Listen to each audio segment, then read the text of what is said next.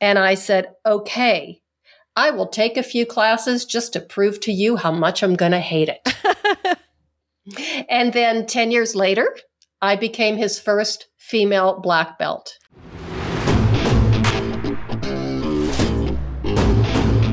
And now, coming to you from the K2 studios in San Diego, California, it's the world famous Kris and Kristine Show.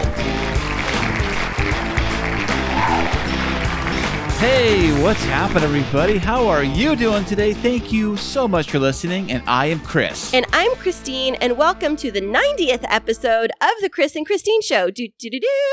Fantastic. The great fantastic number 90 90 episodes amazing we're almost to 100 I know that. I can count. And how many times do you think you're going to say 90 this episode, Kris? 90 and 90 you know we are on the 90th episode if you don't know this 90 episode All right, everybody got it. So we're 10 weeks away, 10 episodes away from the big triple digits. We're almost there. Hooray. wow I sound so enthusiastic.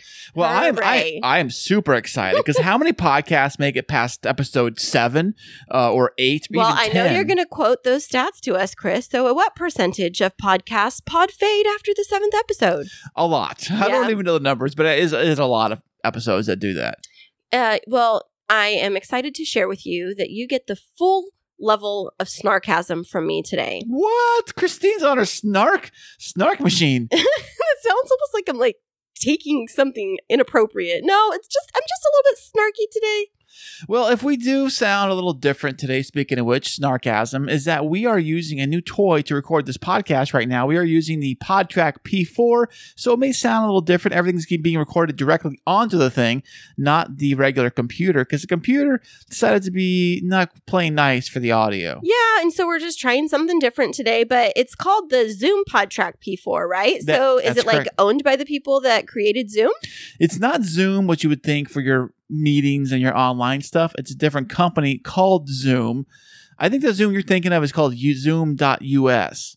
This is just Zoom.com. I Zoom, I think. I don't know. I don't know. That's kind of weird. It could kind of confuse people to make them think like maybe this is what you use when you're zooming. I don't know.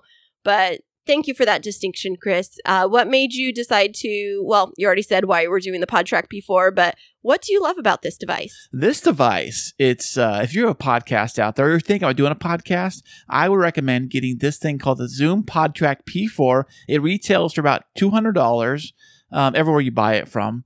And what it is, it's the size of what maybe a checkbook or a small woman's It's not a checkbook. It's Ma- like a size of a, a small, like a medium sized wallet. Yeah, like a medium sized wallet is what it is. Mhm. And what it is, you can connect four XLR microphones to it, four headphones to it. You can play sound effects. Let's try something. How's it? How's this? See, you can play things like that right on the device, and you can take phone calls, plug your phone right into the Ring, thing. ring, ring. You can. Uh, This is your future calling. it's uh. Great story.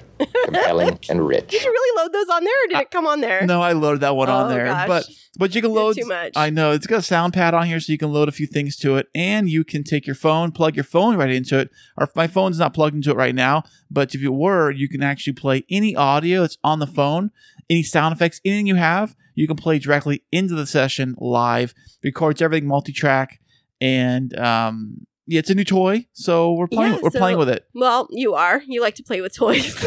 Who does? I'm a but big you know what kid it at really heart. looks like? I'm looking at it. It looks like a like a triple sized taser. It, you know, it does. It reminds me of the walkie-talkie back in the old Star Trek days. Oh Like yeah, or Captain like the Kirk. original cell phones too, like gigantic, where it's like The brick phone. like like the one you see on Pretty Woman. It's like in the opening oh, scenes of Pretty Oh, yeah, Woman. It is. It totally reminds you of that. It, it, it does have that taser shape, though. How it's like the handle where you put your hand on, it's kind of thinner than the top where the, the electrodes would be at, and they shock people with it. Right. But the thing that's cool about this is that we don't have to actually have the computer running. So could we like take this on the go and like podcast when we're, you know, like in Mexico? Could we go and like record it and then upload it and and not have to like run it off of a computer the entire time? That is a fantastic question. And yes, you actually can. This thing is 100% portable. It runs on batteries, like double A batteries, which are pretty much available anywhere. And you can record, I think on the batteries, you get maybe two hours of recording or something on the thing. Mhm. portably. So you can plug your microphones into this thing, be like a man on the street, and totally get audio from people and record with like decent microphones plugged right into the thing, and your headphones into it. It's all portable. I love it. I mean, I think it sounds a little different than we're usually used to, but it's, it's because it's so clean and clear. Oh, I love it. Well, thank you for introducing it to us. We've only had it for, you know, a year. in the box. yes. Um, and Kris has used it one time for my, was it for my birthday surprise? Yeah, I called your sisters on it, and I used because I plugged my phone right into the thing, and I was able to call them that way and record onto it this way. And this is the first time that you and I are actually using it for the podcast itself. So, Oh, so here well, we are. You fancy, huh? I am You fancy. fancy, huh? So, hey, babe, how has your week at work been this week? Um, it's been pretty low key. I mean, just busy, busy, and uh, lots of our school districts are getting towards the end of the year. I'm wrapping up some of my big projects. I'm done with school, and you know, I've just been like trying to figure out what to do in my free time, and uh, not that I have a lot of it, and so. I've been just doing some projects, some work projects, and some side projects for my side hustles. Ooh. and um yeah just kind of figuring out what's next for me in terms of i'm always a person that has to have like has to be productive and so i'm learning how to let my body rest after you know three years of really plowing through school. My body is just trying to like rest and recover and reset. And so uh yeah i've just been doing that. Uh i guess the bad news is this week that i had something really really difficult happen is um i think it was on wednesday. Um pretty sure it was on wednesday. I got this call on my phone and it said spam risk because you know at&t tells you now like spam risk when it comes across. And i was like oh i'm not going to answer it and then i went to my voicemail and it was actually my bank and i verified that it was actually my bank calling to say please call our fraud detection services there's been a transaction that we wanted to ask you about and so I'm always leery of calling just the numbers that they leave for me. So I went to the website and I called the actual bank number and I talked to a real person. And over, I, I normally check my account on the app every day because I'm like super aware of what I'm spending and making sure I'm not overspending, staying within my limits. And I hadn't because of the weekend, Mason's birthday weekend. I hadn't checked for three days. And um, sure enough, I logged in right before I called the bank and somebody had hacked my account No. and they stole all my money. All of your oh my they Like completely drained my checking account Whoa. and it dipped over into my savings and it took half of my savings and um, thousands of dollars were gone and um, they there were 22 transactions that went through uh, ranging from like $45 to $120 because I have an alert anytime something's spent over $150. It pings me just to let me know so I can go in and check. But, um, you know, some of the charges I noticed when I went back through, they were testing out my number and it started with target.com.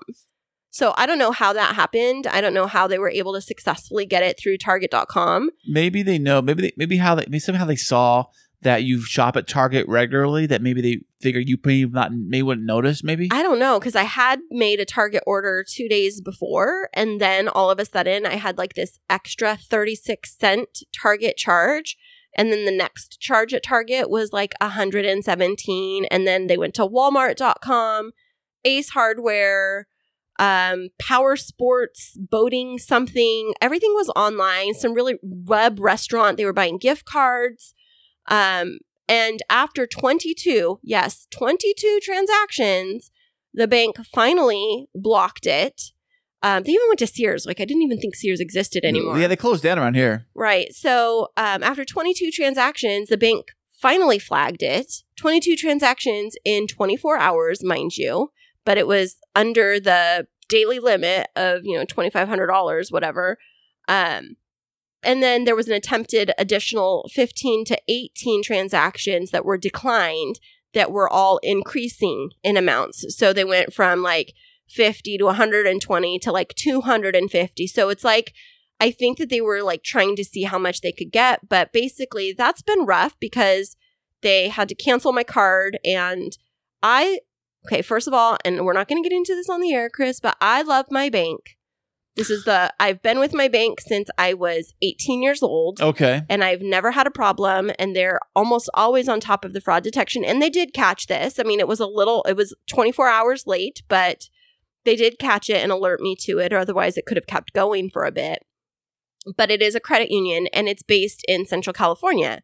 So there's no branches down here, but it's easy because I can bank at any credit union. Like I can go to their ATMs for free, but I can't go inside of the branch and like normally bank there to withdraw money and just be like, here's my account number. Can I get money out? So that's challenging right now because I can't, like, my cards closed off and I had just used the last bit of cash I had in my wallet the day before to tip a server at a restaurant. And so I was like, I hate using credit cards, but I just kind of had to default to that. It was a little bit frustrating. And then um my the one thing that I'm super thankful about is that this all happened the day before payday instead of the day after. I would have Oh, been gosh. so devastated. You took your whole entire paycheck. Right, because I still haven't received the money credited back to my account from my bank because they're investigating the fraud right now. It shows all of those transactions since they flagged them as fraudulent as pending, but the money's still been taken out of my account and I can't access it. It hasn't been given back as a credit. So what they were telling me at the bank is they go back through and they try to get the vendors that the charge was made through to credit that money back so the bank's not out that money. But it would be nice if they just gave me my money back and then went after the vendors to get it back for themselves instead of making me be out the money, which I did nothing wrong. You know, it's like it's like uh it's like with credit cards. I believe if you, if this was a credit card, they instantly would refund you the money. Right. They give you like a provisional Well, credit. actually, the thing is that because it's a credit card, technically the cash, it's not really taken out of your account immediately like it was with a debit card. right. So the, the, it would just be a charge on your credit card that you don't have to pay because they'll take care of it. Right. That's why I would recommend if any No, no, no, no. not- This not- is not this is not the time, Christopher. I know what you're gonna do. I know what you're gonna do. You're gonna say, I wish that you would just use a credit card all the time. Nope. Nope. That's not what I was going to say. What I was going to say is that anybody that makes any kind of purchases online to use a credit card, and you say, why a credit card? Because if there is a, fla- a fraudulent situation where they hack your account or steal your stuff, you can always dispute that, and the credit card company will always, always uh, make sure you don't have to pay that. Well, thank you very much for making me feel like a complete idiot. I appreciate you. No, because you. were not using your credit card online, your debit card. I used, Somebody else I was. just said I used it on Target.com. what you did? Yes, I told you I used it on Target.com two days before because I had to get the leftover stuff from Mason's. And so, anyways, so don't do what Kris just did, everybody, where you just throw me under the bus. Thank you I very much. I didn't throw you under the bus. As if I didn't have a bad enough week. Now you understand the snarkasm, everybody. So let's flip it over, Kris. How was your week? Well, my work week has been fantastic. It's been amazing. So, Well, tell us about it, Kris. all right. Are you ready? Buckle up, Buttercup. so, if you remember last week, I mentioned that we are going back to the uh, iHeartRadio Music Festival in Las Vegas. Well, Now, is it you and me, or is it you and a child? Well, we haven't decided yet. I think it might be uh, me. So I don't know if I earned my keep to be able to get in there. Of course you did, before. baby. You know, you know Mhm. you're VIP. Come on, you know you're coming on with me whatever. over to the festival. Maybe it should be me and one other kid, and we could let you like hang out in the hotel. Uh, may you know maybe. So I know if you're thinking, what is the iHeartRadio Music Festival? I thought you talked about this last week. Well, don't you worry because if you go over to our website at uh, www.krisandkristineshow.com, you almost forgot what it was. Kris and Kristine with K's. yes, go to our website right now and you'll see right on the front page, I put together a video explaining what the iHeartRadio Music Festival is. It's right there on the website, right on front. It's a ma- amazing video. It's flashy. It's very flashy. flashy, flashy. And it has all the artists and all the musical events that we saw when we went there in a quick little two minute video. And it's fantastic. So that's what you did this week? that is one part of the week I did. And the second part of the week, over on my other podcast. Oh, wait, hold on. The second part of the week, you blamed me for not using my credit card online so that I had fraudulent tar- charges. can we move on past that already? My goodness. You can move on. I'm still stuck on it, but Thank you for rubbing salt in the wounds. What did you do for the third half of your week? Okay, okay, okay. So I know I have another podcast. It's called Podtastic Audio. You can find it at anchor.fm slash podtastic audio. And who came up with that name of Podtastic? Uh, I think Kristine did. Yes, yeah, that would be me.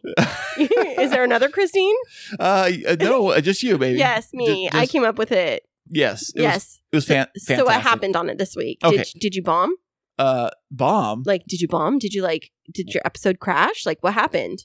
Well, I was actually running late with the episode because I had two VIP guests scheduled to come in on Wednesday. See, I usually release episodes on Tuesday, uh, record something Monday, send it out on Tuesday. But I had these VIP guests scheduled for Wednesday, and I didn't know if they're going to show up or not. So I'm like, what? so I'm like waiting. I'm you like, didn't know. They're so nice. Of course, they were going to show up. okay, well, I I wasn't sure because we've had guests on this show uh, cancel. I have a guest on the other show cancel too. So it is a thing people do sometimes before the day before. So I don't like to even mention we have a guest coming out until it actually has been taped and recorded because that way you know for sure you have the recording, you have it, and it, you can actually say yes, this guest is coming up next week. So I didn't want to say that until I actually had these guys booked. They were booked, but I didn't have them officially recorded yet.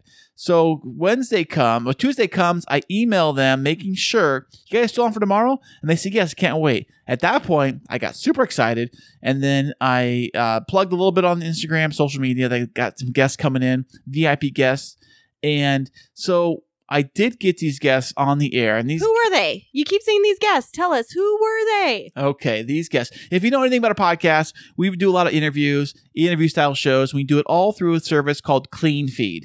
It's what we use to record all of our stuff. It's an online recording platform which you can record yourself and you can record your guests and you record lots of guests and it sounds extremely clear. It's probably the clearest sound you'll ever hear on the internet, computer to computer in Yes, the in the is. world. We really love it. We and it's so easy to use. It's amazing. So I happen to get the creators of Cleanfeed, Mark Hills and Marc Bakos, to come onto my show and talk all about it. Is it Mark Hills or Mark Hill? Because I think it's Mark Hill. Is it? I thought it was Hills.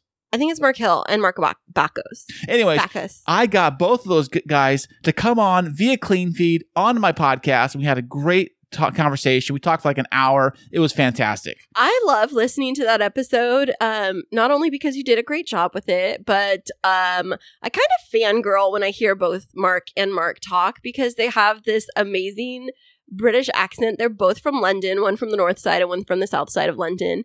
And it's just so classy. I don't know how else to say it. It's just like smooth and it's like I I well, first of all, I love British TV shows. Like, what have I been watching all day today? Downton Abbey. Downton Abbey, and I love Bridgerton, and I am, I think they call it an Anglophile. Like, I love like period pieces from like the early 18, like late 1800s, early 1900s, set in London specifically or around the London area, um, the UK in general. And there's just something about uh, hearing like very classy professional gentlemen speaking about their craft with a British accent that I'm like, I get a little bit swoony. I'm not gonna lie. Don't get jealous. I get, I get, that, I get that, I get that too. You know, it's like the same thing. Reason why you see a lot of people will have like British female voices for their voiceover work. It kind of sounds very like intelligent and very smart. You know, so but but Mark and Mark, they but they have- are very intelligent and very smart. They are, and they have a very, very good voice. Of course, these guys have like very good gear, like they're audiophiles, so they have like probably like you know a thousand dollar microphone and all kinds of equipment. but they've also been in the business like in radio for a long time and so they probably also have like good voice training i don't know they're good at what they do and they've developed an amazing product and i loved listening to the episode where they were sharing about Cleanfeed with you and what i loved about it is and i think it goes along with podtastic audio being like for the beginning podcaster or the like hobby podcaster is the way that you and them spoke together. You were able to break down this really complex content that maybe could be very like geeky and nerdy that, you know, you could be talking over our heads and make it very accessible. Where I was like, oh gosh, I totally get this right now. Like, and that's a really technical concept. Like, oh, I get the, uh, you know, in talking about the little packets. I think you were talking about packets of. You know what's funny? That pa- that section about the packets. I was talking to Mark afterwards, and he says maybe we should cut that part out. I said no, I kind of like that. I kind of like the whole. We talked about how the internet kind of works, how everything gets broken down in packets and sent over the internet, and then your computer unravels it and, and puts it together. But we were talking about audio, especially high quality audio. That has to happen very quickly. Like the has to break the packets apart and reorganize them all done in like super super fast timing. And it was kind of funny we actually um, there was something they called a latency test. They showed me how to do it. And what you do is you got to count like one two three four five. You count and then the other person kicks in at four to match your pace and then you'll hear the difference and that's the latency between the two sides of the uh, of, the, of the conversation. Interesting. because they were coming from London, and here we are in San Diego, and the the miles it's got to be like what five thousand miles away. I don't know, Kris. How many miles is it? I don't. I didn't look it up. It's like five thousand miles away, and it sounded as if that we were in the same room, and that's why I love Cleanfeed. Well, I'm so excited for you that you were able to get two of your podcasting superheroes onto the show. And I know, and we actually had an, an opportunity to meet with them a couple of weeks ago, just as an informal conversation. And we were just so flattered that they would take time out of their super busy schedules to be able to talk with us and learn about us and learn about our podcast. And, you know, I just am so grateful for how many super interesting people that we've met along this journey that, you know, 90 weeks ago, if we were in almost two years now, if we were to look back, I would have been like, oh, well, this is just going to be, you know, a fun thing for Kris and I to fight over every week as we try to figure out fun content. Um, but it's, I love, I love it when you and I get to do episodes by ourselves as long as we don't like fight over the content creation beforehand. You know, I'll, I'll call it brainstorming, emphasis on hmm. the storming. I get the brain st- thunder. but I do really love it when we have guests and when we get to connect with individuals from the podcasting community. Don't you, Kris? Oh, I think it's fantastic. That's what that's what I told Mark is that when we found Cleanfeed, we realized how clean it was. I said, Kristine, I think we actually have guests come on this thing with this t- new toy I just found out about. yeah. You know, and and the thing with us is that I always like. I think a lot of podcasters, a lot of podcasts, they always say it's better to have everybody in the same room joining you, having the conversation. But with a tool like Cleanfeed, it does give you that illusion that we are all are in the same room, and that's what I love about it. Yeah, it absolutely does. And I'm so grateful that you found Cleanfeed because we've been able to have just some really interesting guests. And that is very true for this week's episode, right, this Kris? week we have uh, a lady, very very fun lady, and she happens to be get this a real life ninja. Hiya! Hi-ya!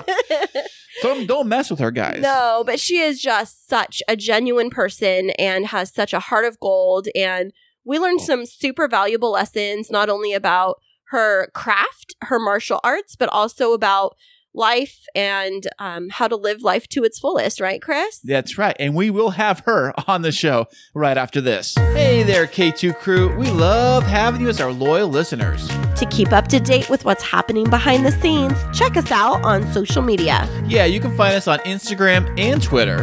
And don't forget to follow our Facebook page. Yeah, tag us in your favorite fun stories, and guess what? You might just end up on the show. Ooh. Today's episode is brought to you by Bruush. Now, Bruush is an electric toothbrush that will change the way you think about brushing your teeth.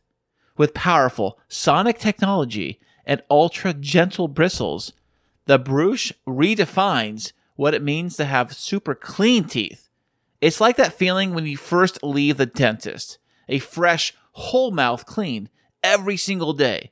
Our listeners get 15% off total purchase with code POD15.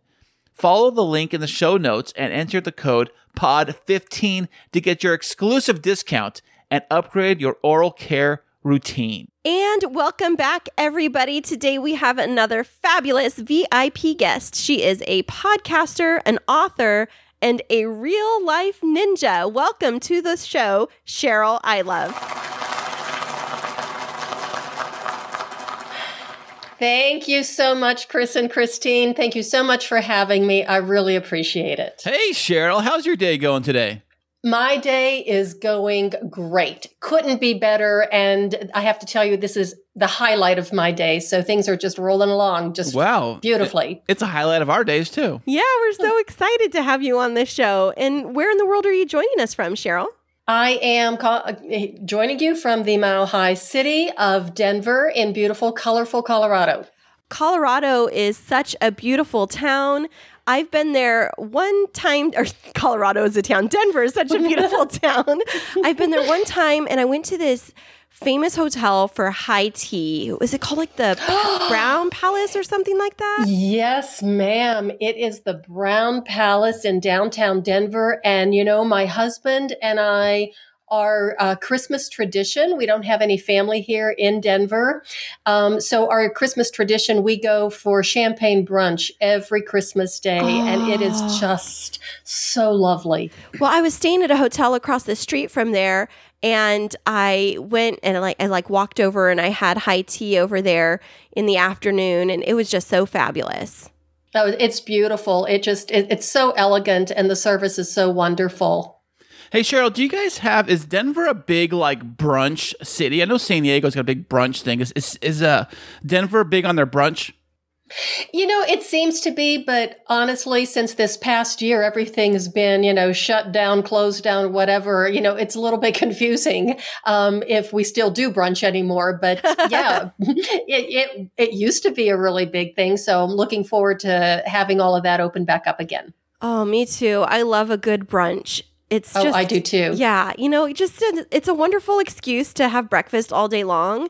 I'm a I'm a fan of Brinner too. I call I call it Linner really. Well, Linner. that's lunch and dinner. Brinner is more of breakfast for dinner. So I'm, Oh, okay, I a, I'm a brunch and Brinner kind of girl. Basically, we're all a bunch of foodies, is what you're saying. Mm-hmm. Exactly. Well, I'm so excited that you were able to join us today, and you have a very interesting bio. But before we hop into some of your um, ninja related information, we'd love to know a little bit about your professional background. Well, I am an author, but um, I became a published author for the first time in mm, when was it? June or July of 2016. So it's all, all been five years already. Uh, I'm also a speaker, and uh, that was going pretty well up until the time COVID hit, and then things kind of shut down a little bit on that too. Uh, I am also a ninja. Which we will get to later. And I am a recovering physical therapist. Uh, I'd like to say recovering physical therapist because I really never did do traditional PT. I did, um, I was in private practice for 18 years and I did alternative physical therapy practices based on Pilates. So I did Pilates based rehabilitation and conditioning. And then as I was growing my practice, I added something called Feldenkrais to the mix too, which is a very sophisticated form of neuromuscular re- re-education and rehabilitation. Now, was this all done when COVID hit? When did you transfer everything over to like an online Zoom type of platform? That's a really good question. Actually, I closed my physical office exactly four years ago in May. So it was May of uh, 2017. And there were a lot of a confluence of events that kind of just came together that said to me, you know what, you're done. It- It's time to stop, you know, take a break, look into a third career of speaking and writing and educating people in much larger groups. Um, but because of COVID, and because I've been doing a lot of things online myself, like taking ballet classes from my Mhm. ballet teachers online.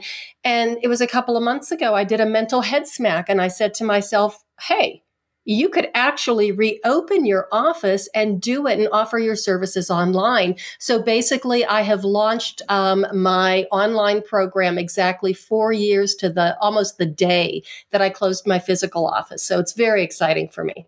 That's amazing. And you know, I have found that so many different services are now being offered online that I so wished would have been offered previously. Um, whether it's mental health counseling or virtual doctor's visits, and you know, I I didn't mind going to my doctor's office, but I would find that I would not schedule appointments as frequently because it's like a 35 minute drive and it was just inconvenient. And so now I find myself a bit more willing to schedule and keep my appointments because I can work it around my busy schedule, not have to take a half a day off of work for it. So, have you seen an influx of people coming to you now since we've been in the land of COVID for 14 months? in the land of COVID. I like the way you put that. Um, actually, I have had really um, a lot of interest in what I'm doing.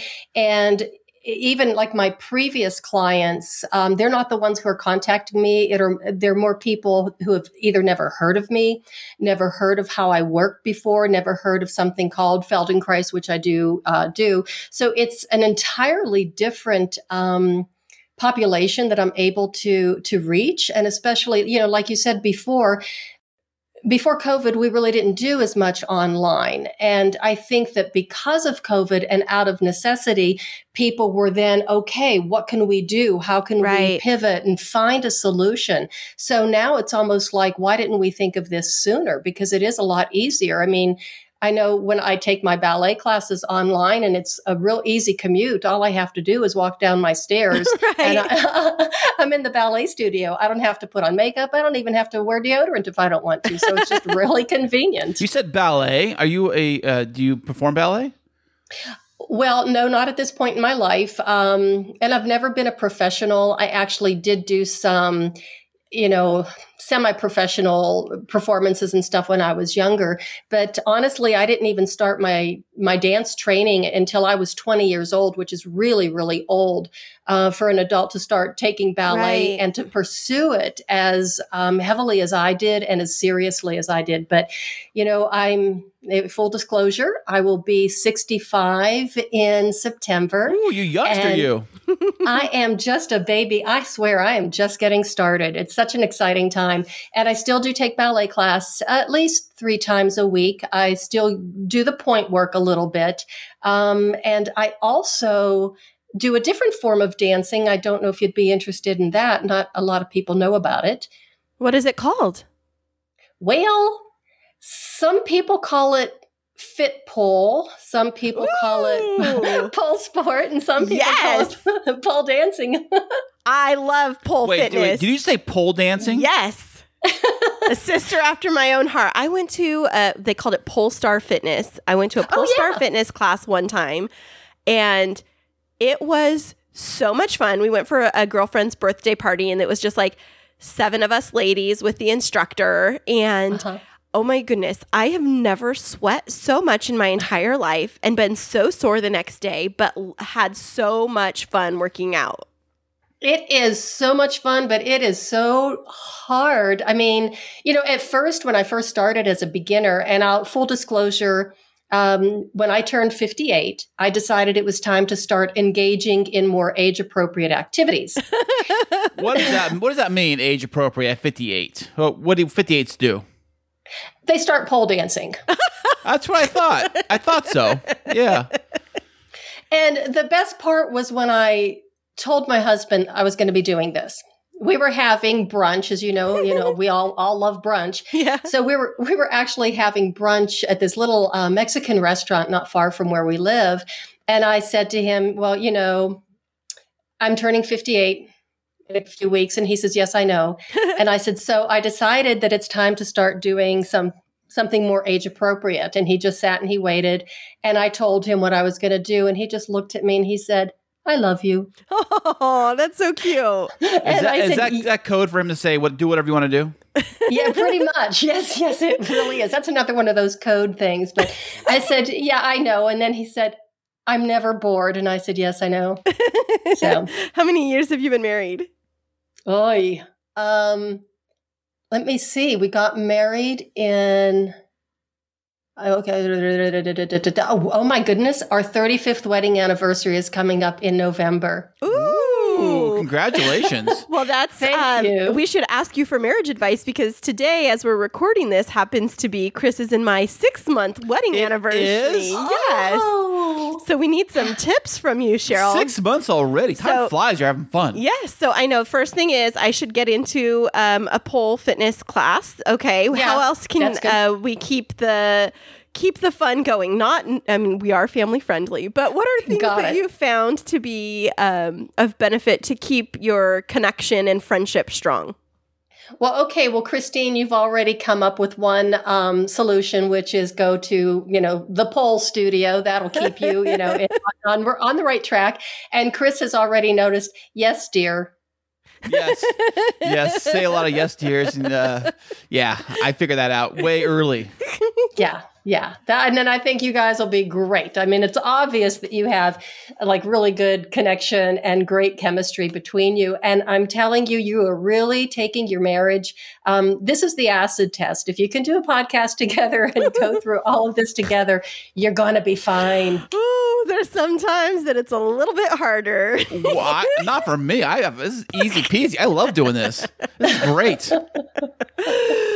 yeah, well, that uh, the, all that togetherness, and that's um, you know. So my husband and I have been married for 35 years, but we've actually been together for it'll be 46. Wow, 11 Wow. years before you got married? That was is my math wrong? Oh, maybe we've been together. We were together for seven years before we got married, so my Oh, math is wrong. So only 42, 42 years. What? Still, But that's- 42. That's, a tremendous. Yeah, that's still a long time, but nothing has been as as challenging. I won't say difficult, but challenging as this past 14 months with COVID because my husband used to travel a lot with work and of course I was always in and out, you know, going about my life and then all of a sudden we're together 24/7. Was this uh, was it's this like, the first time you guys were really this much together at one time for this long of a time? Yes. Okay. Yeah. And I really think I think that's one of the reasons why our marriage was so strong because even at the very beginning, he had his own interests, I had mine own in, my own interests, and then we would come together. So we gave each other the space to pursue, you know, our our hobbies, our activities, uh, and and you know, be away from each other. So then we when we did come together, you know, we were stronger. That totally makes sense. And I know that we've seen, and we've seen the st- statistics coming out during the time of COVID with so many couples being home together a lot, is it's fracturing relationships because it's people that never intended to be around each other as much. And yes, we love each other and we want to be married. But then when you're in space with someone and you have no separation, mm-hmm. gosh, it just brings out the worst in people at mm-hmm. times. It can. You think it's all going to be fun and dandy, but then you know, I mean, mm. when you're with somebody that much, uh, It can be hard. it can't. Yeah. yeah. I guess that this is the nice thing for us, Kris, is having this experience of me working remotely at the beginning of our marriage and going through COVID helps us give gives us a taste of what it's going to be like like in retirement, right? Actually, uh, that's one of my husband. You know, my husband has been talking retirement, retirement for the past couple of years, and I just shudder. And it was like, oh God, no! Uh, How's this going to work out? And one of my biggest fears was, well, what if he's not working and he's not traveling and he's home all the time? What am I going to do with him?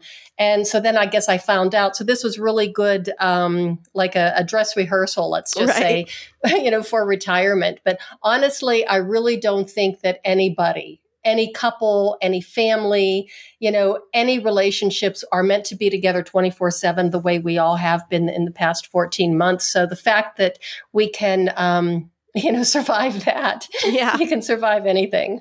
Definitely. It has taken a lot out of people. And so we're kind of coming out on the other side of it and, you know, talking about that. People have been in their homes and they've been restricted in terms of, you know, for the lockdown, being able to leave their homes and be out and as active.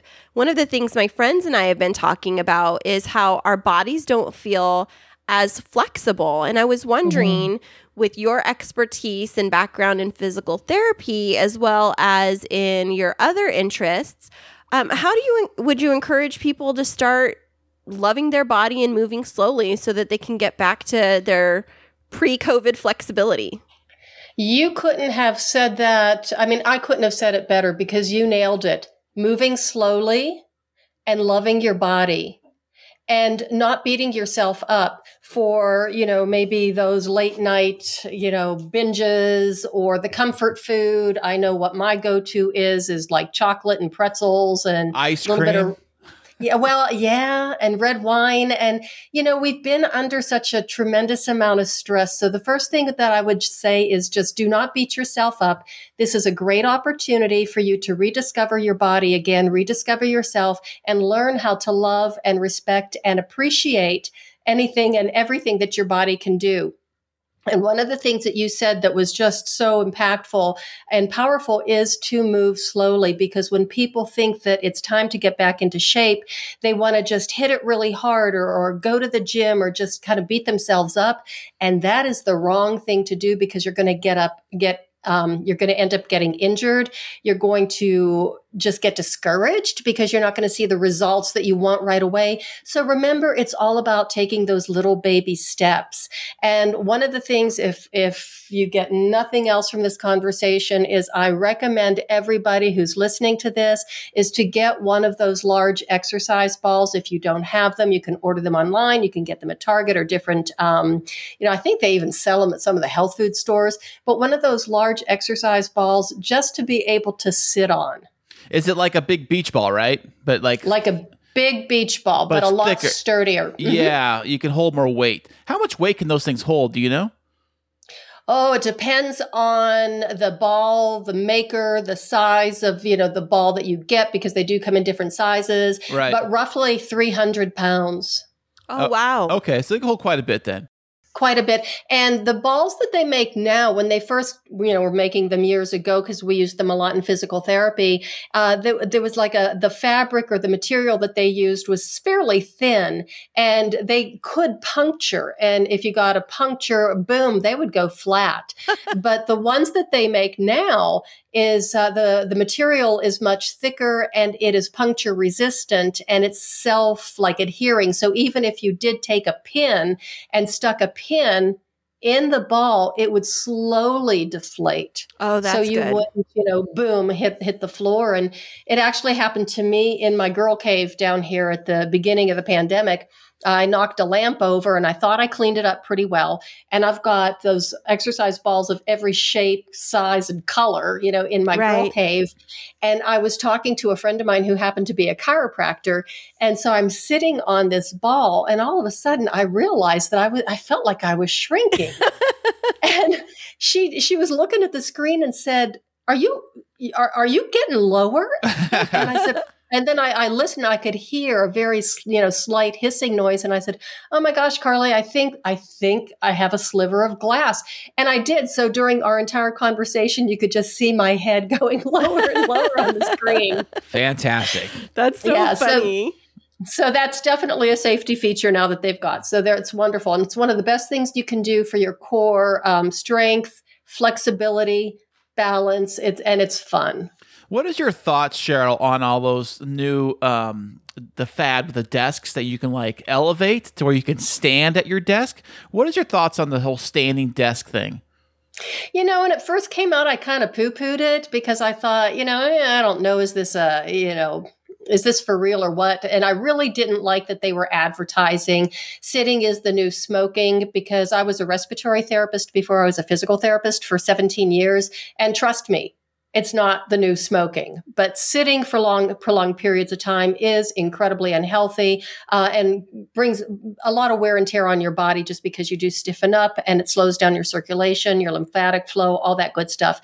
So being able to change position like that, because standing for long periods of time isn't that great either. Right. But if you're in the standing position, if you're able to be cognizant about shifting your weight back and forth, putting one foot forward or even one foot on a small um, a book or something, it really takes a lot of pressure off your spine. So I do like the fact that you know in that upright position you can just change positions and i think that that's the best thing is that it reminds you that you don't have to sit there yeah, that's a really good point. And when I first started the work from home back in March, of 2020, uh, we have a desk chair that Kris bought for me because otherwise I was just sitting on this kind of old, broken down kind of uh, office chair that we had. So he bought me this really nice one that said that it was supposed to be like ergonomic and had extra support. And after a couple of months of working from home, I would get up and I would be so stiff and like mm-hmm. I would have this sciatic pain and then I was having these massive migraines and I was like what is going on? And then I realized that my chair didn't have enough support for my back and I was having cuz I had to do back to back to back Zoom meetings for like Ugh. 6 or 7 hours a day and I didn't have my standing desk. So then I was kind of hunched over. And so fortunately, we were able to go and pivot and get my standing desk and my actual ergonomic chair that they have to purchase us for the workplace because Mm-hmm. it's, you know, better for your back. But the other thing that I did is I, I started doing the standing, but I had to have like a mat underneath me, whether it was a plastic mat or a rug, because we have wood floors. And gosh, Mm-hmm. that if you're barefoot and doing work at a standing desk on wood floors for hours at a time, that Mm-hmm. can kill your back. Well, it's like at those uh, convenience stores. They have like the workers that stand in front of the counter. They'll put like that thick rubber mat. yeah, like the little Mm-hmm. gel mats or whatever. that they stand on, not just the floor itself. 'Cause I can Right. imagine, even with shoes, even with good tennis shoes, standing on solid pavement all day, it's got to hurt your feet. yeah. Yeah, it's not good for your feet, and like uh, Kristine said, I mean, it's it just kills your low back. So, you know, you know what? If you have a yoga mat, uh, not a yoga mat, um, those yoga blocks. Oh, I don't have And- any, but I know what you're talking about.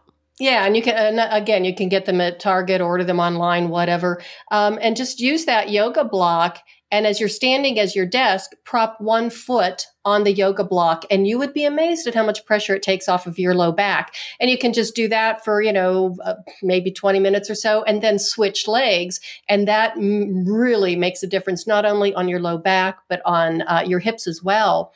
And even like with the migraines, another thing to remember it doesn't matter what kind of chair or what kind of um, you know standing um, desk that you have when we're staring at screens all day they're like our eyes are glued to the screen and when we're looking that intensely with our eyes our eyes aren't moving around and that really has um, a big impact on the muscles of our neck Oh, wow. That makes a lot of sense. Yeah, it actually tightens them up. It's something called the vestibular ocular reflex. So if you just take a few minutes to take, you know, your eyes and just gently move your eyes back and forth, like side to side, up and down, it's amazing what it does uh, to help relax the muscles of your neck.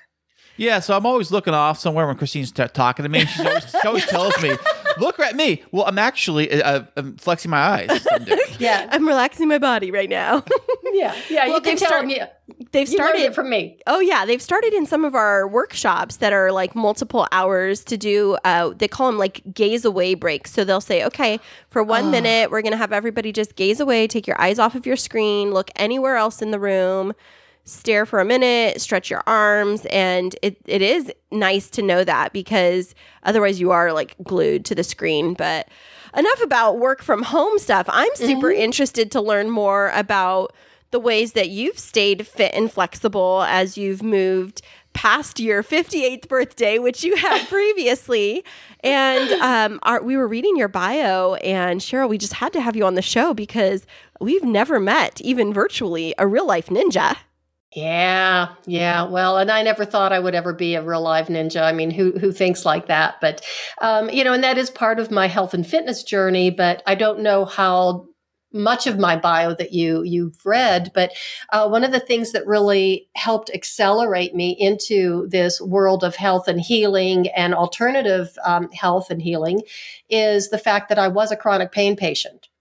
Oh, And oh, yes. In my mid 30s, uh, what started out as a little bit of vague discomfort in my and tightness in my low back quickly spiraled down to a full blown chronic pain syndrome where I had pain shooting across my back, down my hips, down the back of one leg, all the way into my big toe. And it was absolutely devastating and incapacitating. And I couldn't, I was a respiratory therapist at the time. So, you know, I was really deep into the Western medical model. So I went to the doctors, did everything I was told. I took all the medications. Um, I went to all the physical therapy, you know, sessions, uh, you know, got my massage therapist. I did every single thing, saw all the doctors, and my pain just kept getting worse. And instead of getting better, I was spiraling down. And it wasn't until one of my doctors told me that I was never going to be able to do my grocery shopping and my laundry all in the same day because the arthritis in my spine was so severe, I would end up being bedridden. oh my gosh, that's devastating. It was very devastating. And I looked at her and I said, You don't understand. I'm planning on going back to ballet class. And she Yeah. laughed in my face. oh no! Oh wow. And she said, You don't understand. You are a chronic pain patient. This is your new normal. You will never have the life you had before, the life that you thought you were going to have. And she knew one of my goals was to try and get into physical therapy school. And she says, You forget, can forget about physical therapy school. She says, Even if you could do it, which you can't, you are way too injured. She said, You're just way too old. Oh, wow. And you know, when people hear that type of information about, especially when it comes to chronic pain, I've heard that that's where a, a, fraction of the opioid addiction comes from when people start chronic pain management and they have to turn to opioids because traditional over the counter painkillers aren't working anymore and mm-hmm. you know mm-hmm. lives can spiral it, it becomes a very hopeless place in a person's life so how did you stay away from that hopelessness and and cling to something different well, you nailed it. It was the hopelessness. And it took, you know, I went home, I hit rock bottom for a few days. And for some reason, I don't know, I just had this epiphany. I don't know if it was my fighting spirit that I never even knew that I had, that probably have had all my life. It was like, no, this is not my new normal. This is not the life that I chose. This is not what, you know, I deserve better than this. My husband deserves better than this. And I'm just going to have to figure it out on my own. So basically, what I did was I fired all my caregivers, much to their chagrin, because they thought I was going to get hurt. Well, that ship had already sailed. I was already in so much pain. You know, I could barely move and I could, uh, you know, I had to cut back on my work hours and it was just a nightmare. So I fired all of them. I stopped taking the medications. I stopped doing all the stupid exercises and stretches that the PTs were giving me. Good on because you. They didn't yeah, thank you, because they did not help. And so, so what? What was the point? It was pointless. So I did know enough Pilates at that time, and obviously I had had enough of a dance background. I understood movement, and intuitively I knew that when we were babies, we nobody taught us how to move, right? We taught ourselves how to move by exploring our environment, figuring out what worked and what didn't. So every single day I would get down on the floor and I would just kind of um, dissect some of the Pilates mat exercises and do some of the movement patterns and how does this make me feel? Okay, that hurt my back this made it feel better. This is what I need to do. This is what I need to stay away from. And just by using my own self awareness and self exploration, the way we all know how to do, we were born with that. It just, we kind of lose it as we mature. And by doing that, and I added acupuncture. So between my own work that I did for myself and the acupuncture. It took oh, at least six to eight months. It was very tedious. It wasn't easy. Um, but I came back. That's and, so amazing. Yeah, and look at me now. I'm a 64 year old pole dancer. wow. So the the chronic pain that you had, did the acupuncture, did the whole process take away most of that, if not all of that? No, no. It um, it's almost like a a system of unwinding. You know, my back even though the pain, you know, spiraled out of control very quickly, what you have to do is kind of like unspiral or unravel the sequence of events. So it does take a little bit longer to do that. And maybe it's just because we're so aware of the pain at the time. You know, it may have taken me that much time to get into that much pain. I don't know. I, I could not speak to that. But basically, you're kind of reversing the symptomology and kind of like trying to unwind things. So it's a very slow process. The acupuncture would calm me down, um, that's for sure. And it would take uh, help to reset my nervous system and actually help to take away some of the pain by decreasing some of the inflammation. That makes a lot of sense. And one of the things that you were talking about was finding out what movement felt good for your body. And, you know, we see a lot on social media about fitness and, you know, you should do this get fit quick kind of thing and, you know, mm-hmm. come and work mm-hmm. out with me for 30 days and I'll get you, you know, come to my boot camp and I'll get you results. And, you know, a lot of people get focused on fitness for weight loss. And mm-hmm. one of the things that I think is unique in your story is you were approaching not fitness, but overall body wellness. And sounds like you kind of um, you rolled from this like Pilates movement into was it martial arts that got you um, into being a ninja? Like, what was that journey? Well, that came later. So I actually began my martial arts training at the tender young age of 47. Ooh. So as you can tell now, I do everything, you know, later in life. I mean, I, I- when people are quitting things is when I start them, but I did not go willingly. My my teacher actually was my acupuncturist. Oh wow. And well, he was a new acupuncturist. He was somebody I met when I was 44. And somebody told me, Oh, you ought to try this guy. He's really great, blah, blah, blah. And he does shiatsu and, and everything. So I thought, okay, I'll try him. And the very first time I'm lying on his table and he's sticking needles in my legs, he got a very far away look on his face and he said, You know, with your legs and my coaching, I could teach you how to kill with these things. what? I don't, I don't know I should take that if I was a compliment or what. I mean, I'm laying there literally. I was pinned to the table. I could not move, right?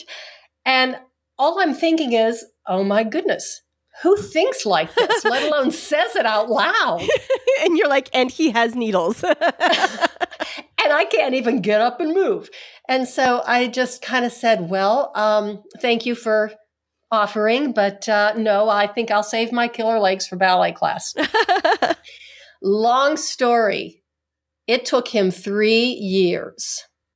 And every time I went in for a, a session, he would talk about his art of a ninja and he'd talk about his Ninpo. And, you know, he had his martial arts school right next to his clinic. It was like a duplex.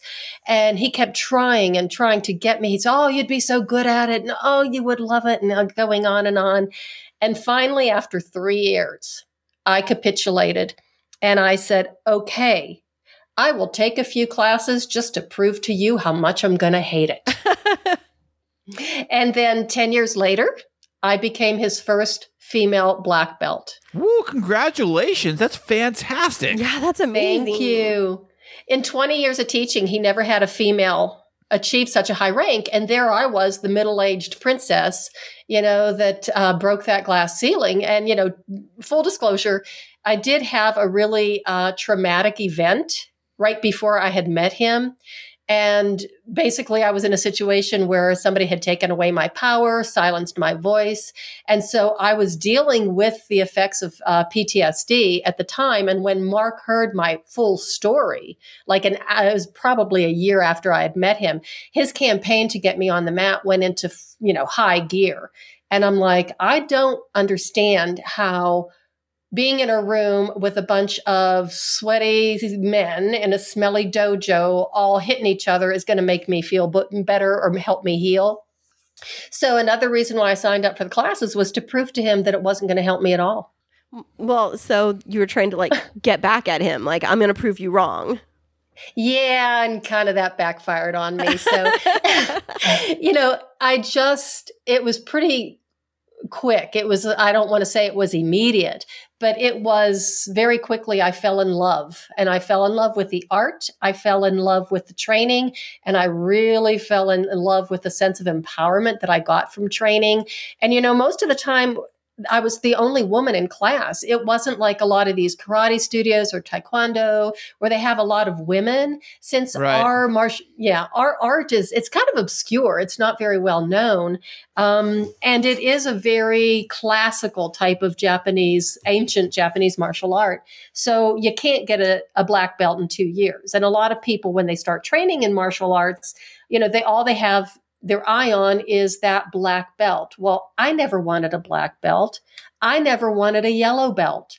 I didn't even want a white belt, but it came with the uniform. It did. It did what Jacob Mason have, honey. Don't they have Yeah. a white white belt or they white have a oh they got uh, they went from a white belt to like white a with a yellow or something. No, it has a white with a stripe on it. white with a yellow stripe on it. I A think. stripe or something. Well, our Anyways. littlest ones pre-COVID were in uh, jujitsu classes, and oh, yeah. and so we'd just gotten them started, and finally just bought them all of their sparring gear. Where is that stuff at? I know we have to get it. Well, We they ordered it- they we ordered it, and, and then, then COVID. COVID.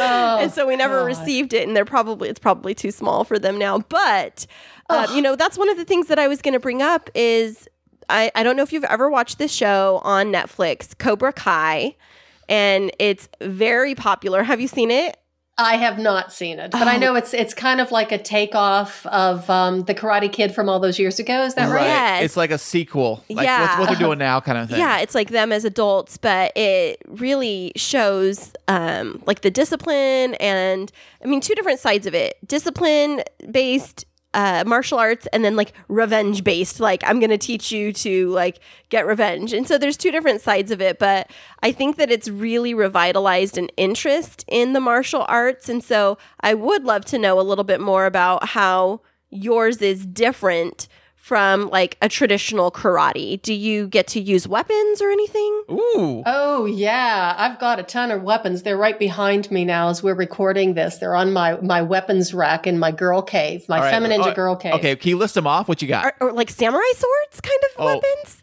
No, they're not samurai. They're, well, yeah, they are, but basically they're not. They're katanas. They're not, you know, sharp because when we do purchase a sword, you know, we have to bring it to our sensei and he checks the blades just to make sure that they're not too sharp. And if they are, he has us dull them down because he doesn't want any accidents. And I, I did have a bad day at the dojo. What's the fun Um, that? se- yeah, several years ago, I actually slit my own wrist, which it was really kind of funny. It wasn't bad, but it did bleed. But, uh, you know, we were doing, there were a lot of men in class. It was a very full class. And Sensei was giving us, you know, instruction, and all the guys around me were yelling instructions to me.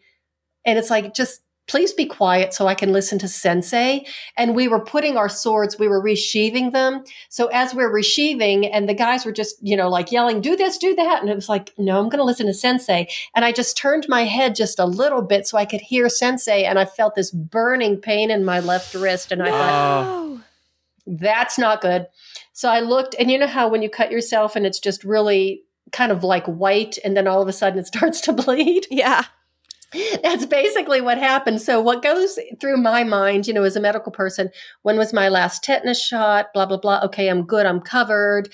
And then, you know, I, so I put my sword in, back in the sheath and I'm walking off the mat holding my, my arm. And I says, Yeah, I'll be right back. I, I cut myself, uh, but I'm, I'm just going to clean it up. I'll be right back. And so the guys started freaking out. Oh, wow. And one of the guys was yelling, and he was, he's a psychiatrist. He's just as crazy as a loon. And he was saying, You need to go to the hospital. You need to go to the hospital. and I said, Larry, I've seen more blood than this in a pointe shoe. I think I'll be okay.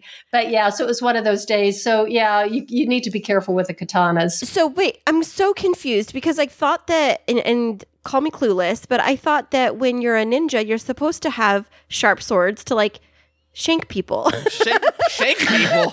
no, but if they're not sharp, then are they just for looks or is it like showmanship? What do you use them for? No, they, well, we definitely do practice with them. But, you know, when you are practicing with a live blade, things can go wrong. And so that's why we always start like the children in the children's classes, they have these padded sticks. So they're swords. Those are their pretend things because you know how kids Okay, are. right. As adults, we use what's called um, bokken, which are wooden swords. Okay. So we practice with wooden swords. And then once we get proficient with that, then we're allowed to bring out the real swords. Do the wooden ones feel like the same weight, and, and do they feel like the, the metal ones? Like if you were to close your eyes and hold both, could you tell the difference? Yes, Okay. you could tell the difference. Yeah. The uh, wooden ones definitely have a different feel to them. Right. But there is nothing. Yeah, uh, My first sword class, oh, I'll never forget that because it was almost like this thing was coming alive in my hands. It was just Ooh. amazing. And I remember looking at, at my sensei and said, the sword is sexy. Oh, I love that. You know, I always And- wanted a katana to hang on my wall. I've always wanted one. Well, I mean, she's They- talking about poles today and swords, Kris. He's like lighting up. He's like, all right, Kristine, go get to martial art. yeah, and it's you know, well, you wanted to know how to liven up your marriage or make sure that you know things, you know, yeah, it's it's it really is. It's so it's so amazing because when you have something like that in your hand, you have so much respect for not only the weapon, but you know, for yourself, what the weapon can do, and that weapon actually becomes a part of you. So it's a tremendous amount of like this mutual respect, and even in our art, we always talk about like our spirit is in the weapon. And when we use the weapon and we train it, you know, with that weapon, that weapon is ours. Right. And it's it's just like there, there's a incredible connection between you and the weapon. I know it probably sounds crazy, but um, and I used to think it sounded crazy until I felt it myself. Do you have uh, okay? Other than the katana, are you? Uh, f- can you use any other weapons? Have you been trained on? Yes, um, there is the bo staff, which is a three foot long um, stick. It's like a broomstick. Uh, it's about yeah, but it's smaller. It's about three foot long. Okay. And then we have the rokushaku bo, which is the six foot long stick, would, which would be closer to a broomstick. And now that you mention that, even before I began my training, and my sensei Mark was trying to talk me into taking classes from him, he would always say, Oh, and he'd get that look on his face again. And he'd say, Everything's a weapon. And I thought, okay, this guy's nuts, right? I think I heard that in a movie once. Um, Karate Kid. It was, Was the it- chopsticks. We was got it? the fly. oh, okay. Well, there you go. There you go. And th- those are weapons. So, and he said, like, even like toilet plungers are a weapon and broomsticks. And, you know, the, he's like the blinds, uh, you know, the pulleys. And I'm going, this guy really is nuts. but you think about it, that three foot long bo staff could be like a toilet plunger. So it's a household item turned into a weapon. And the six foot long staff. And that's basically how the ninjas trained because they were fighting against or pr- trying to protect themselves against the samurai who would just kind of go through their villages and test out their swords by just, you know, cutting off a few heads. Oh, yeah, the sword works. So that's pretty Mhm. good. Gross. So they would attack villages, exactly. And so the ninja, they were peasants, they were farmers. So a lot of their weapons were their farm tools that they trained in and taught each other how to use so they could protect themselves. That makes a lot of sense because when I think back to movies that I've watched where they are the actors, there's some like storyline that includes some type of martial arts. What you'll notice is them using anything as a weapon or to block. That's what I'm saying. Like in the movies, like, a right? chair Mhm. or yeah, like you said, like grabbing the blinds, like the top of the blinds off, or you know, Mhm. getting a like all those Jackie Chan movies. Yes, getting a some picture off the wall or like the curtain rod for the bathroom, whatever it is, some Mhm. everything it has utility. And it's very interesting that you say like what you've trained with because it makes me think about that. But I was wondering, and Mhm. again, you could, you know, call me naive, but what about what about nunchucks? Cuz our boys would love to know if you can use nunchucks. Uh, yes. Yes. Ooh. Um, yeah. But uh, we don't, we haven't trained. I haven't done a lot of training in them, but yes, yes. I just imagine hitting myself in the face with those. That's, that's probably what happens. There's probably a big warning Yeah. label on the box that says, "Do not hit yourself in the face." yeah I, I think when you know we train weapons there's um you know and again a lot of things have been kind of on hold because of covid and all that stuff but when it came to be you know nunchuck day or nunchuck month or whatever when they would be training nobody showed up for class for some reason really? More nunchuck Yeah. training for you. yeah it's kind of like okay that's going to be a little too owie i think i'll stay home and do something else yeah Hey, uh, Cheryl, I got one big, big question when it comes to all this ninja stuff. Now, okay uh, can you karate chop a bunch of bricks or wood or any of those cool things they do on TV? no Is that really And- a thing or is it fake? Um, no, I think that it is possible. But, you know, why in the heck would I do that? You know, it's just like, to me, that's not functional, even if I could do it. It's like, what's the point? Because I might hurt myself. right. And then I wouldn't be able to use my hand weapon, you know, if I needed it against a human being. I mean, if you could do that, imagine what you could do to to a person. right. But um, you know, to me, that's just that's just showing off. and- Showing off, yeah. and- yeah, and good for them. I'm glad they can do it. But How do they gonna do it though? Like, how how is it even possible without breaking your hand? Well, a lot of training ahead of time. it's a lot of mental training too, right? It's like mind over Yeah. matter kind of stuff. So it's kind of in my mind, it you know, it might sound like a stupid comparison, but it seems like the karate chopping like a phone book or bricks or wood or whatever is along the same lines as like people walking across hot coals at, you know, Yeah. one of those like personal development conferences. It's like the mind over matter that I can do this and not get hurt. Uh, but it is kind of a flashy. It is definitely a mind game or a mindset, and as well as toughening up that edge of the, you know, we call it the edge of the blade, which is actually that edge of the hand of toughening it up and practicing, um, you know, with softer targets, and then gradually making the targets harder and thicker until you can get to that point. But it's so funny that you mentioned the personal development um, aspect of it because I have a friend, he's a martial artist here in Denver and he works with another friend of mine who does these business boot camps. Oh, and I've yeah. done the business boot camps a couple of times. And the very first time, they said, you know, okay, at the very end of the first day, we're going to break boards. And I'm rolling my eyes, going, I'm not going to be breaking any board. This is so stupid. Where's the door? I'm leaving. and one of the women who was sitting next to me and she says oh don't worry i've done it before and you can do it don't be afraid and i'm like i'm not afraid i says in my art we don't break boards Yeah. we break bones Ooh. Ooh. I like that. Yeah That's that's a big deal. And I break hearts. That's a-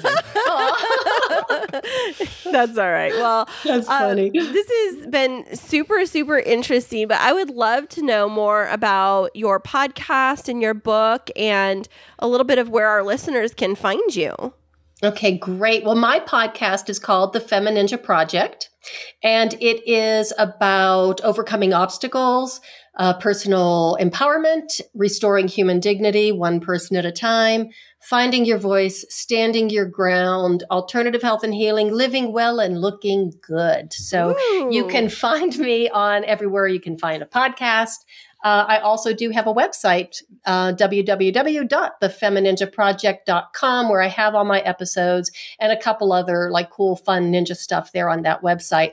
My book is Forever Fit and Flexible, Feeling Fabulous at 50 and Beyond. You can find it on Amazon. You can also go to my other website, which is CherylIlov.com. There is no E on the end of I love, so it's just I L O V, CherylIlov.com. And um, I am currently, I'm so excited. I just submitted my second manuscript. So this is my second book. Yeah. I'm hoping it'll be published uh, by September. And the title of that book is The Reluctant Ninja How a Middle Aged Princess Became a Warrior Queen.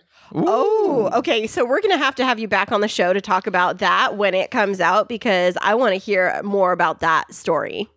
It's gonna. It's it's been a lot of fun. Well, it's been a lot of fun and a lot of heartache writing it because you know my journey hasn't always been easy, um, and especially being the only woman a lot of times. Right. A lot of fun stuff. I got to tell you, and I just want to make sure I leave everybody with this. I call them the many magnificent men in my life. I like that. I've had many magnificent men too. what? Uh, and you know these are the guys um once i got used to them and they got used to me when going through my training i i could not be where i am right now without them and um it just gave me a whole new relationship and how to be friends with men um it, it's just amazing it's just so much fun and they did a lot. They actually taught me more about how to be a lady and how to tap tap into my sensuality Oh, which I didn't think I had a problem with before. But uh, yeah, it, it was just really fun. Uh, the the martial art I do is very sexy. Ooh. Ooh. Now Kris Mhm. is really like, all You- right. You woke me up. Write that down, Kristine. well, Cheryl, it has been such a pleasure to have you on our show today. And to our listeners, definitely check out Cheryl's book, her podcast, look her up on social media, connect with her, especially if you're looking for ways to, you know, stretch and get flexible. And maybe the traditional gym isn't just the right fit for you, but more than anything, get to know your body and what makes it feel good and what helps you feel fit and flexible. And Cheryl, thank you so much.